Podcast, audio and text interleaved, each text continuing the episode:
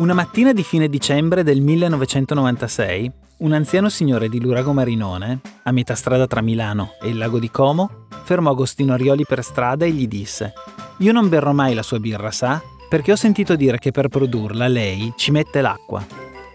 Agostino, che da pochi mesi aveva aperto il birrificio italiano, sorrise. Quell'anziano signore non poteva immaginare che sarebbe diventato uno dei più importanti produttori di birra artigianali in Italia. Un fenomeno di moda o una vera rivoluzione? Questo è Lievito Madre, il podcast di Eugenio Signoroni che racconta la verità sulle leggende del cibo. Una produzione di Piano P in sei puntate. Iscriviti alla serie nella tua app per ricevere la notifica di un nuovo episodio ogni venerdì. Sono passati 25 anni da quel giorno, quando in molti ignoravano, e forse in buona parte continuano a farlo, quali fossero gli ingredienti per fare la birra. E soprattutto la consideravano soltanto un buon modo per rinfrescarsi nelle calde giornate estive. La nostra è terra di vino, e a dirlo non sono io, ma i consumi. Per la birra siamo terzultimi in Europa, davanti a Francia e Turchia, con 32 litri a persona consumati ogni anno contro i 67 del Regno Unito o i 143 dei cechi, primi della lista.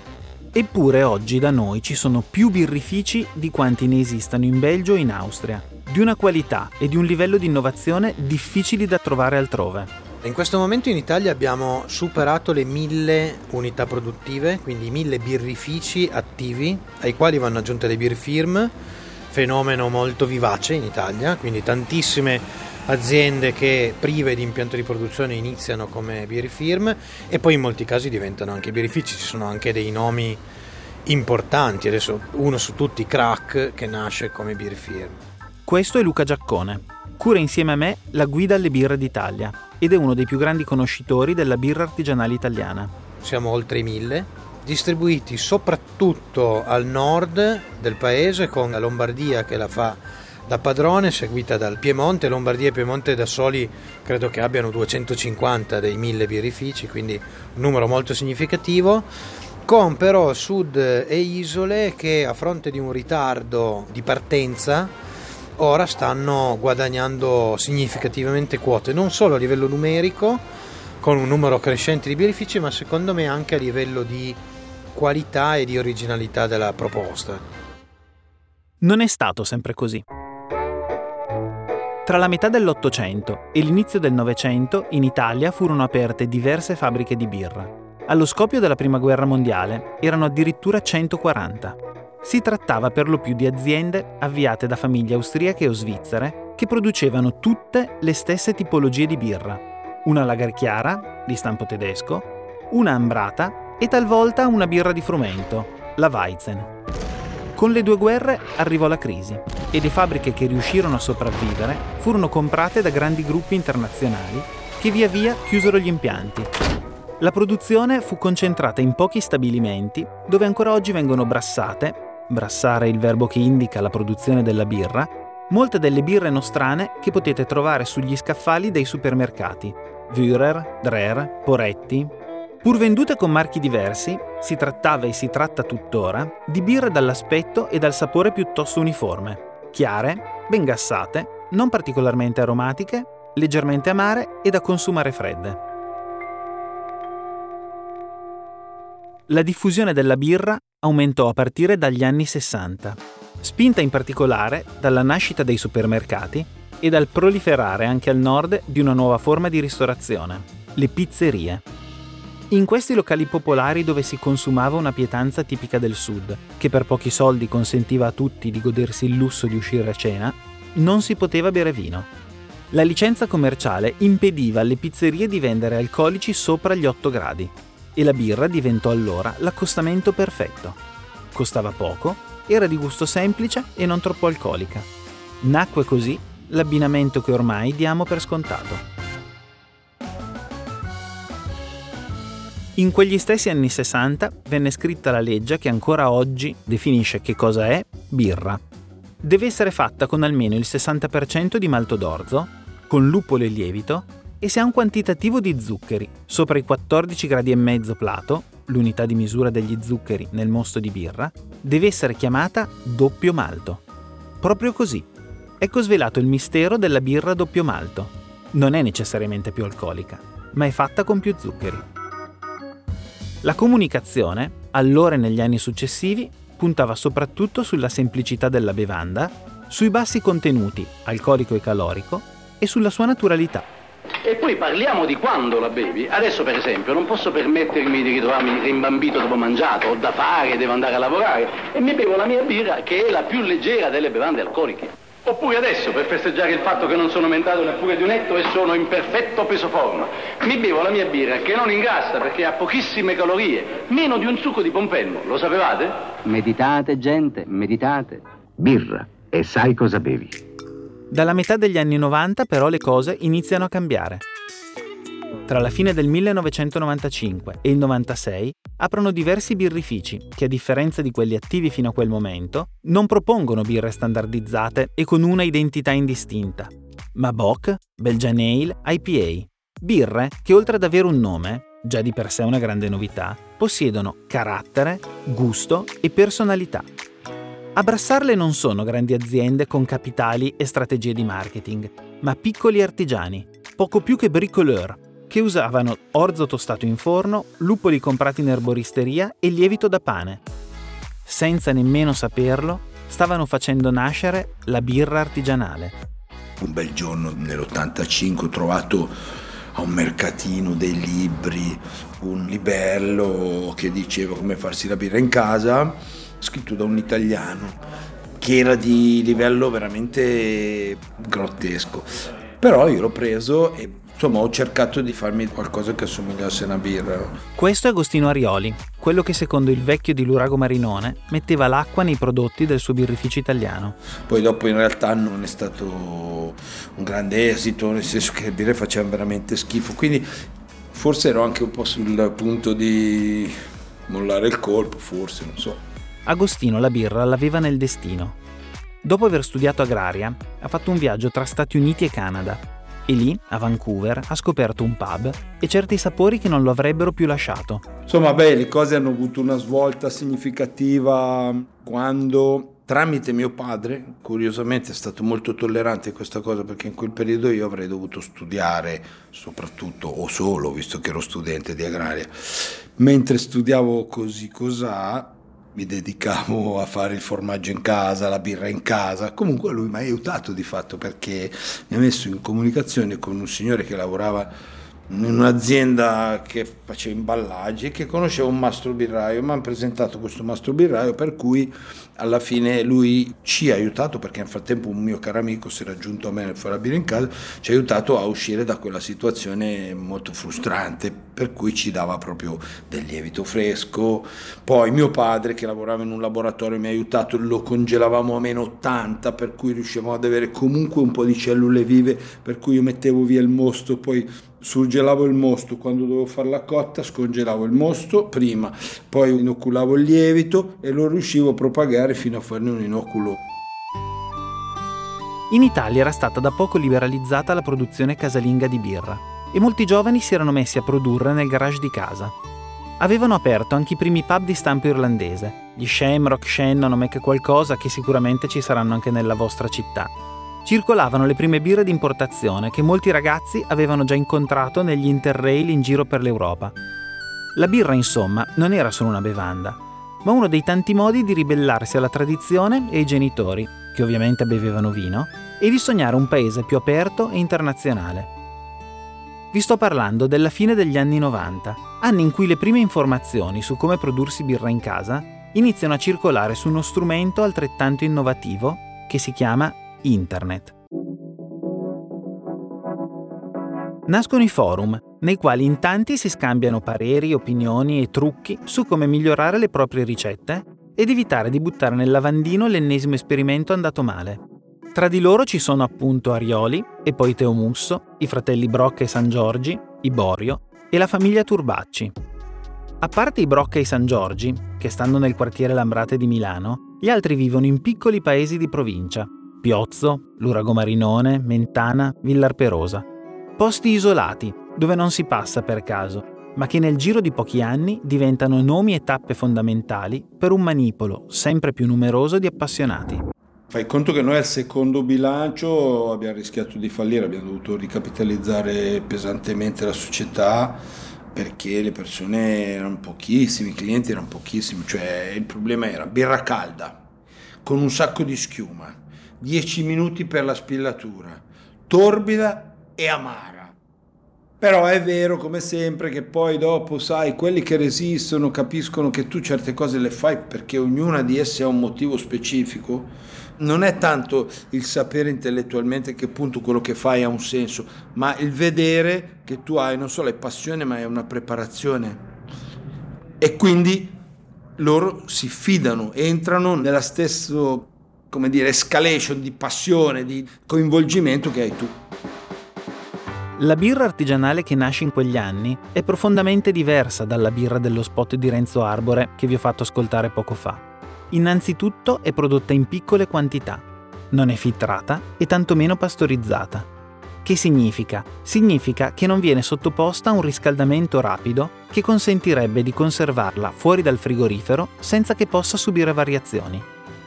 La birra artigianale poi è piena di sapori e di profumi che dipendono dal birraio, dalle sue passioni, dal colore dei malti che usa, dalle varietà di luppolo e dai lieviti. Per questi nuovi produttori i primi anni sono complicati e non è difficile capire perché. Ma è proprio in questo periodo che nascono alcuni gioielli birrari considerati ancora oggi veri e propri monumenti della produzione internazionale. Uno dei nomi più celebri è quello di Baladin, che nasce come pub nel 1986 a Piozzo, in provincia di Cuneo, e dove dal 1996 sono proposte le birre prodotte nel vicino garage da Teo Musso. Nuove birre che però interessavano a pochi. Lui lo racconta così. La mia idea no, era quella di riportare no, una lettura di quello che diciamo, mi ero calzato addosso, no? che era l'interpretazione della produzione tradizionale belga in un territorio come quello in cui ero nato, che è un territorio vocato al vino, quindi andando a rileggere il concetto del prodotto birra con una sfumatura, no? un percepito più vicino a quello del vino. No? Ed è stato l'inizio di quello che è stato poi il mercato, che all'accentuazione della mia volontà di provocare, no?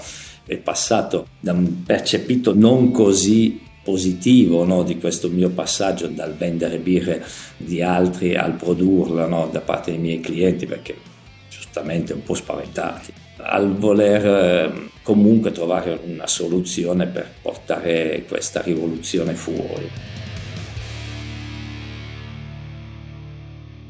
Come nel più classico dei racconti, a questo punto bisogna fare un salto indietro nel tempo perché se la birra è diventata uno dei prodotti più interessanti della gastronomia contemporanea, lo si deve in gran parte a quello che è successo in California a metà degli anni 60, proprio mentre da noi la birra diventava una bevanda nazional popolare. Nel 1965 Fritz Maytag ha 28 anni. Originario dell'Iowa, è cresciuto in una famiglia di imprenditori e dopo essersi laureato in letteratura a Stanford e aver vissuto per un periodo in Giappone, torna a San Francisco. Durante uno dei suoi abituali pranzi al The All Spaghetti Factory, Fritz viene a sapere che il birrificio cittadino Anchor, dove si produce la steam beer che spesso accompagna i suoi pasti, e uno dei pochi produttori indipendenti sopravvissuti al proibizionismo, rischia il fallimento. Lo va a visitare e quello stesso giorno, per poche migliaia di dollari, ne acquisisce il 51%. Fritz Maytag non sa nulla di birra, se non come e quanta se ne beve Eppure riesce a ridare vita al birrificio e a rimettere in produzione alcuni dei suoi marchi storici, quelli più tipicamente anglosassoni. Ecco, questo è il primo vagito. Maytag tornerà tra poco.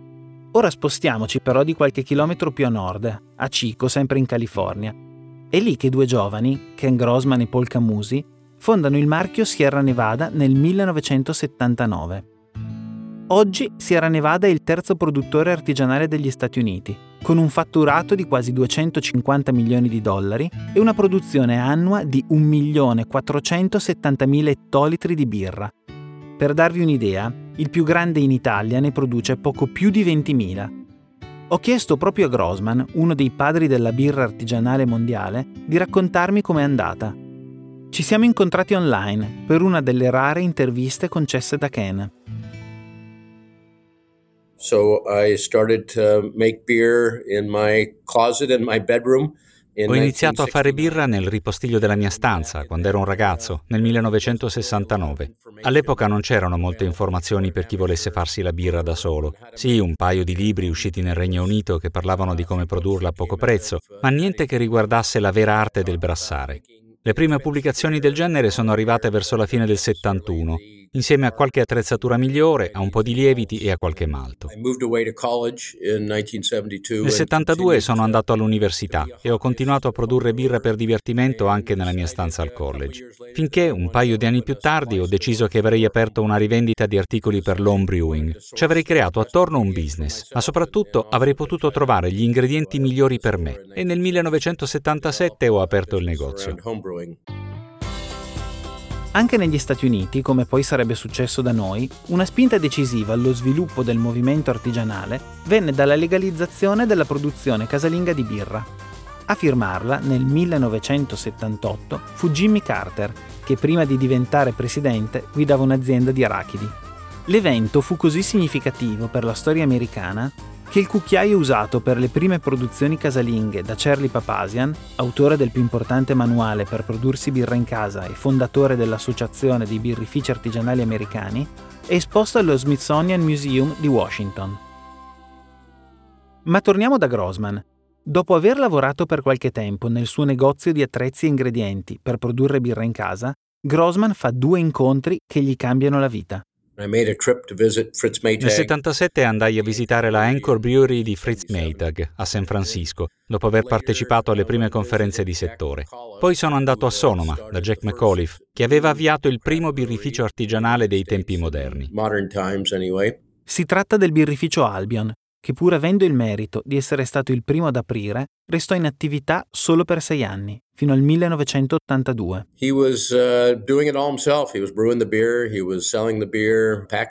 McAuliffe faceva tutto da solo, produceva, imbottigliava e vendeva, ma in realtà la sua attività non era tanto più sofisticata di quanto facessi io in casa. E così buttai giù un business plan, vendetti il negozio e aprii un piccolo birrificio. Uh, era il 1978. In quel periodo il settore birrario americano era nel punto più basso dalla fine del proibizionismo. In tutto il paese erano rimaste attive sì e no una quarantina di aziende. La maggior parte di quelle più piccole produceva essenzialmente birre lager leggere, cercando di competere nel prezzo e nello stile con i grandi nomi nazionali. Ma quella strategia non era sostenibile a lungo e infatti continuavano a fallire a un ritmo piuttosto rapido. Lo stesso Fritz Maytag, che aveva comprato il birrificio nel 1965, capì che per sopravvivere avrebbe dovuto aumentare il prezzo di vendita produceva piccole quantità e quindi aveva bisogno di creare un prodotto che si distinguesse più nettamente da tutti gli altri. Con il suo esempio ci ha fatto capire che se vuole continuare a esistere, un birrificio artigianale deve ritagliarsi una propria nicchia, ben diversa da quella delle industrie e dei grandi produttori tradizionali americani. Grossman decide a sua volta di scommettere sugli stili tradizionali anglosassoni una nicchia di mercato molto distante dalle lagre industriali tutte uguali. Grossman in particolare decide di concentrarsi sulle pale ale e di luppolarle in modo più intenso. Ok, ok, avete ragione, mi fermo un attimo. Ho detto lager, pale ale, luppolare. Che cosa significano tutti questi termini? Allora, la birra è una bevanda alcolica ottenuta dalla fermentazione di un mosto prodotto con acqua, malto d'orzo e luppolo. Il malto d'orzo, cioè orzo germinato ed essiccato, fornisce alla birra zuccheri da trasformare in alcol, oltre a sapori dolci e colore. Il luppolo, invece, è una pianta che dona note aromatiche che cambiano a seconda della varietà e sensazioni amare. Per fermentare il mosto di birra si possono utilizzare due tipologie diverse di lievito, dette volgarmente ad alta e a bassa fermentazione. I lieviti ad alta fermentazione possono essere molto aromatici e si usano per produrre le ale, birre originarie del Regno Unito e del Belgio. Quelli a bassa fermentazione invece sono più neutri e si usano per le lager, birre di stampo tedesco. Proprio le lager chiare rappresentano la stragrande maggioranza della birra prodotta oggi nel mondo. Il loro profilo aromatico semplice, la loro bassa gradazione alcolica e la loro facilità di bevuta le hanno rese perfette, dal dopoguerra in avanti, per essere spogliate di qualsiasi caratterizzazione. quindi per essere trasformate in un prodotto di massa. Questo ha consentito a pochi gruppi di diventare sempre più potenti e di accaparrarsi fette di mercato sempre più importanti. Oggi, per intenderci, 5 soli gruppi detengono il 60% della produzione mondiale. Bene, ora che avete le idee un po' più chiare, o almeno spero, torniamo da Ken Grossman alla fine degli anni 70. In un mercato dominato dalle lager, il birrificio Sierra Nevada decide di puntare sulle Pale Ale, uno stile originario del Regno Unito che ha come principali caratteristiche gustative note di caramello date dal malto e vivaci sensazioni aromatiche e amare apportate dal luppolo. E proprio il luppolo gioca in questa storia un ruolo decisivo. Most of our focus was on our pale ale recipe.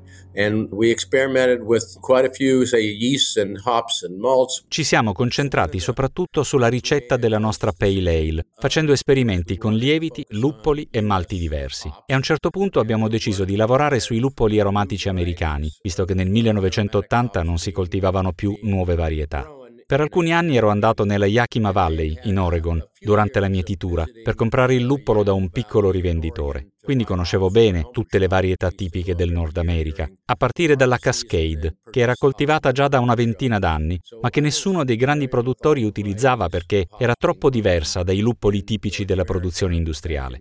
La maggior parte dei brewmaster americani erano tedeschi o si erano formati alla Weihenstephaner, il più antico birrificio in Baviera, o magari avevano lavorato per qualche produttore europeo e quindi usavano i cosiddetti luppoli nobili, come l'Allertauer o il Saas, che avevano un carattere più delicato e meno amaro di quelli americani. La Cascade, in particolare, aveva aromi di agrumi molto pronunciati, con una caratteristica più pungente, ma proprio per questo non veniva presa in considerazione. Così, quando ho fondato il birrificio Sierra Nevada, ho pensato che fosse meglio avere un prodotto diverso dalle lager leggere e di poca personalità che bevevano tutti. Non saremo stati i primi a usare quella varietà di luppolo, ma siamo stati di sicuro i primi a farla sentire pesantemente nella Pale Ale e in tutte le nostre birre. I luppoli hanno un ruolo decisivo non solo negli Stati Uniti. Anche alcuni dei nostri primi birrai artigianali sono affascinati dalle loro straordinarie potenzialità.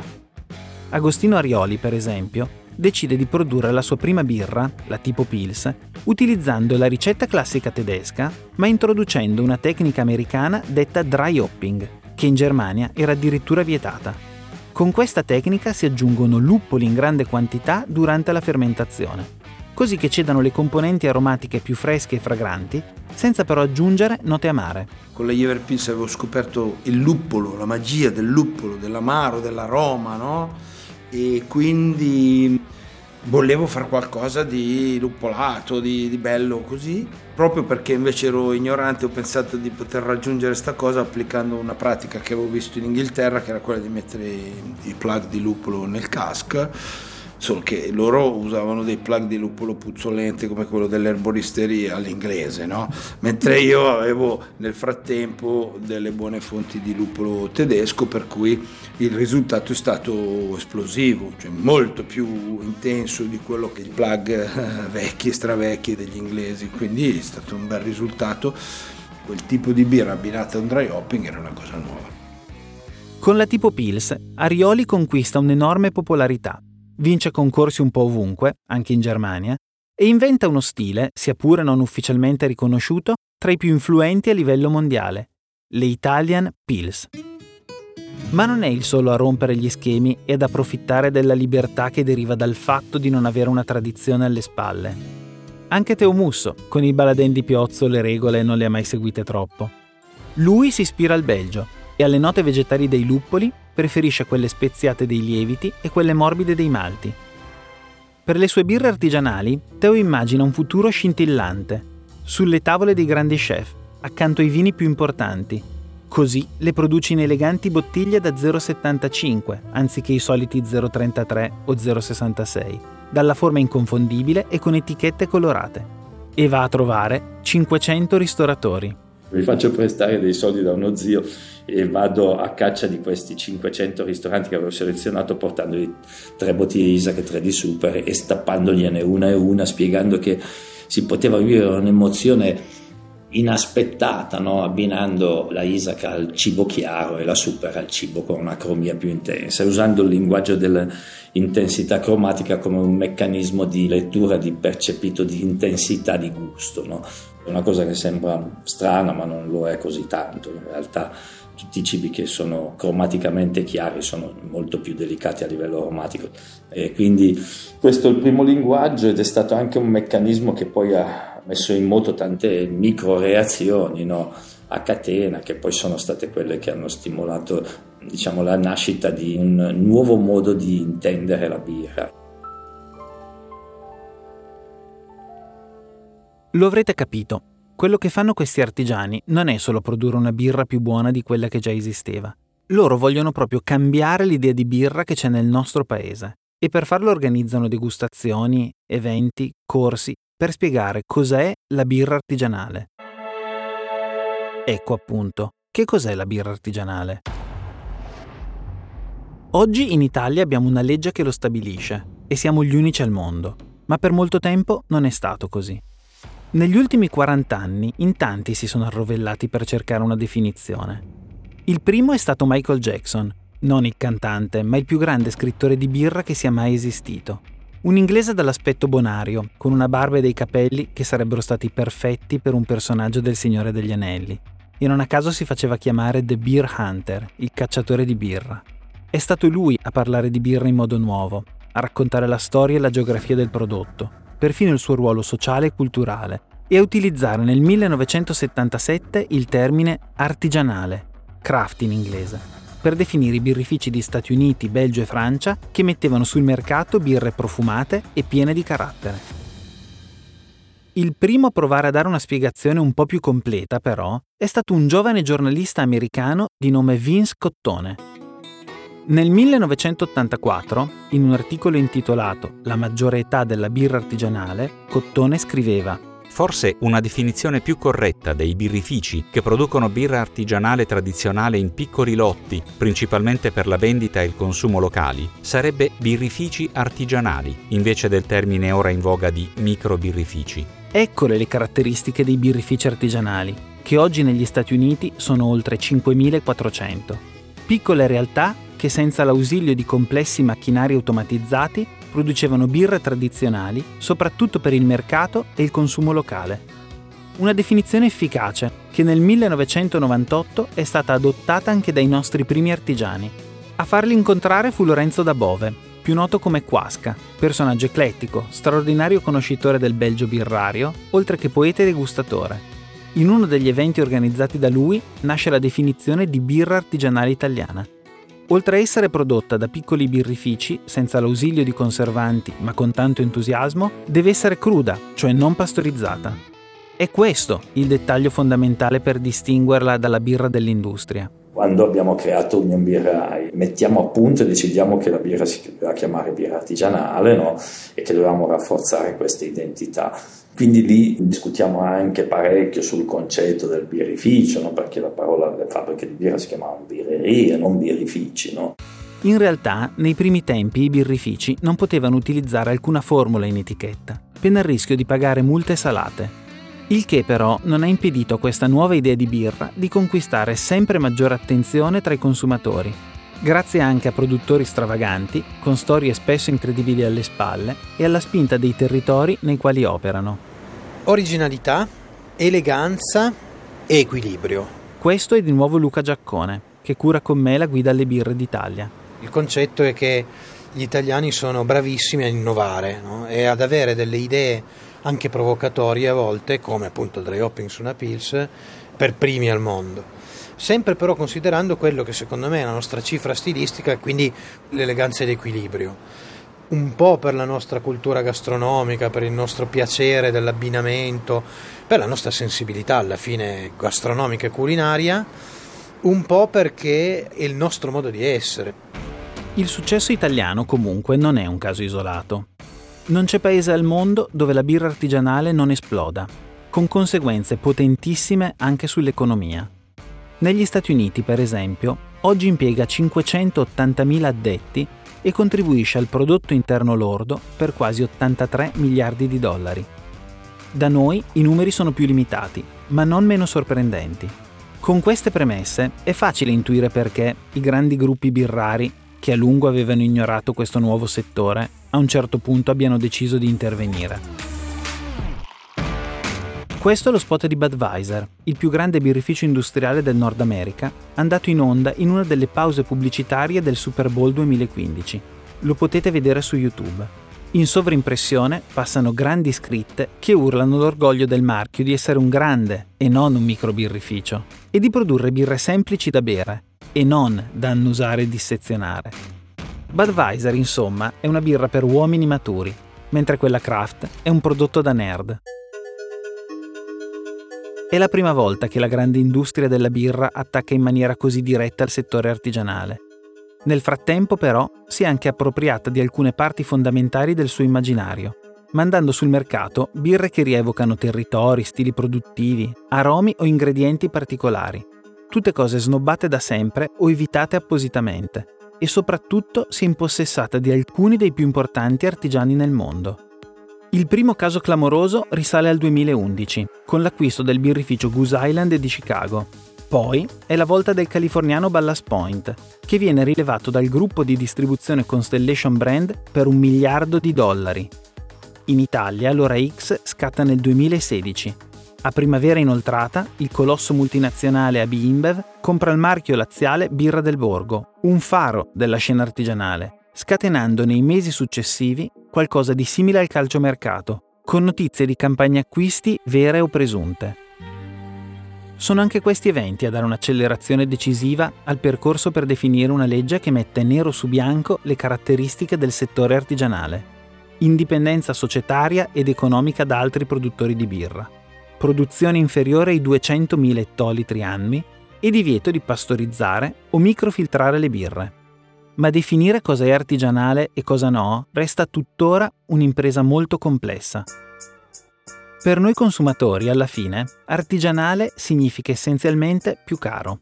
In effetti la birra artigianale quando è in bottiglia costa di più, ed è comprensibile, perché sul prezzo incidono vari fattori.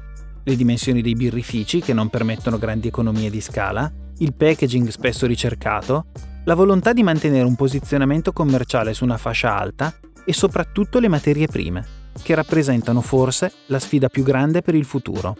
Oggi la stragrande maggioranza dei produttori italiani utilizza malti e luppoli che arrivano dall'estero, ma sono sempre di più coloro i quali pensano che utilizzare ingredienti a chilometro zero possa essere la svolta decisiva.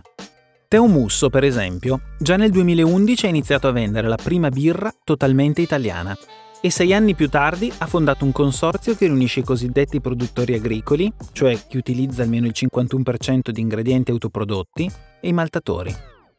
Noi abbiamo davanti dieci anni di lavoro per andare a creare delle aree di coltivazione luppolo che tirano fuori un carattere riconoscibile, due, tre, quattro, sparpagliate per la nostra, chiamiamolo, biodiversità territoriale, che quindi abbiano una riconoscibilità sia sulle varietà conosciute che sulle varietà magari sviluppate, che tanto ci vuole tanto tempo, magari da genetica italiana. Dall'altra parte, per quello che riguarda l'orzo, no? bisogna andare nella direzione, ma ci stiamo arrivando, di valorizzare un orzo da genetica italiana, dopodiché bisognerà lavorare sull'identità di questo orzo cercare di caratterizzarlo anche magari con un profilo di maltazione originale e tutto questo non potrà arrivare fra 10-20 anni addirittura no, quello che secondo me sarebbe poi il punto forte, no, che è quello di andare a raccontare no, quasi dei terroir. In questi dieci anni abbiamo il compito di far crescere in modo intelligente e omogeneo, diciamo, l'italianità.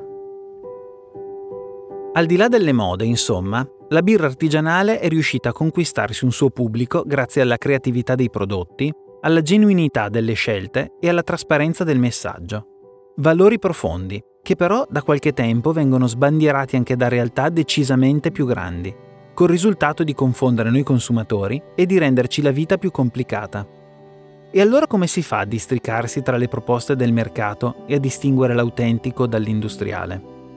Oggi è più facile rispetto a qualche anno fa, perché Union Birrai ha creato un marchio che evidenzia in etichetta i produttori artigianali e indipendenti. E anche il Consorzio Birra Italiana ha fatto qualcosa di simile. Io però vi consiglio di non fermarvi all'etichetta. Cercate gli artigiani più vicini a voi, andate a trovarli e bevete con loro. Ce ne sono quasi un migliaio, non è difficile. E se sono un po' lontani, specie in questi tempi di pandemia, cercateli su Facebook o su Instagram. Vi renderete conto che dietro le loro birre ci sono facce e storie vere, autentiche. Donne e uomini che continuano a credere nei sogni e a immaginare un mondo diverso, persone che danno forma alle proprie passioni, come tanti altri artigiani e come cuoche e cuochi per i quali non sempre è necessario avere una stella per far bene il proprio mestiere. Di questo però vi parlerò nel prossimo episodio. A presto! Questo è Lievito Madre, il podcast di Eugenio Signoroni che racconta la verità sulle leggende del cibo, una produzione di Piano P in sei puntate Iscriviti alla serie nella tua app per ricevere la notifica di un nuovo episodio ogni venerdì. Lucky Land Casino asking people what's the weirdest place you've gotten lucky? Lucky? In line at the deli, I guess? Aha, in my dentist's office. More than once, actually. Do I have to say? Yes, you do. In the car before my kids' PTA meeting. Really? Yes. Excuse me, what's the weirdest place you've gotten lucky? I never win and tell. Well, there you have it. You can get lucky anywhere playing at LuckyLandSlots.com. Play for free right now. Are you feeling lucky? No purchase necessary. Void where prohibited by law. 18 plus. Terms and conditions apply. See website for details.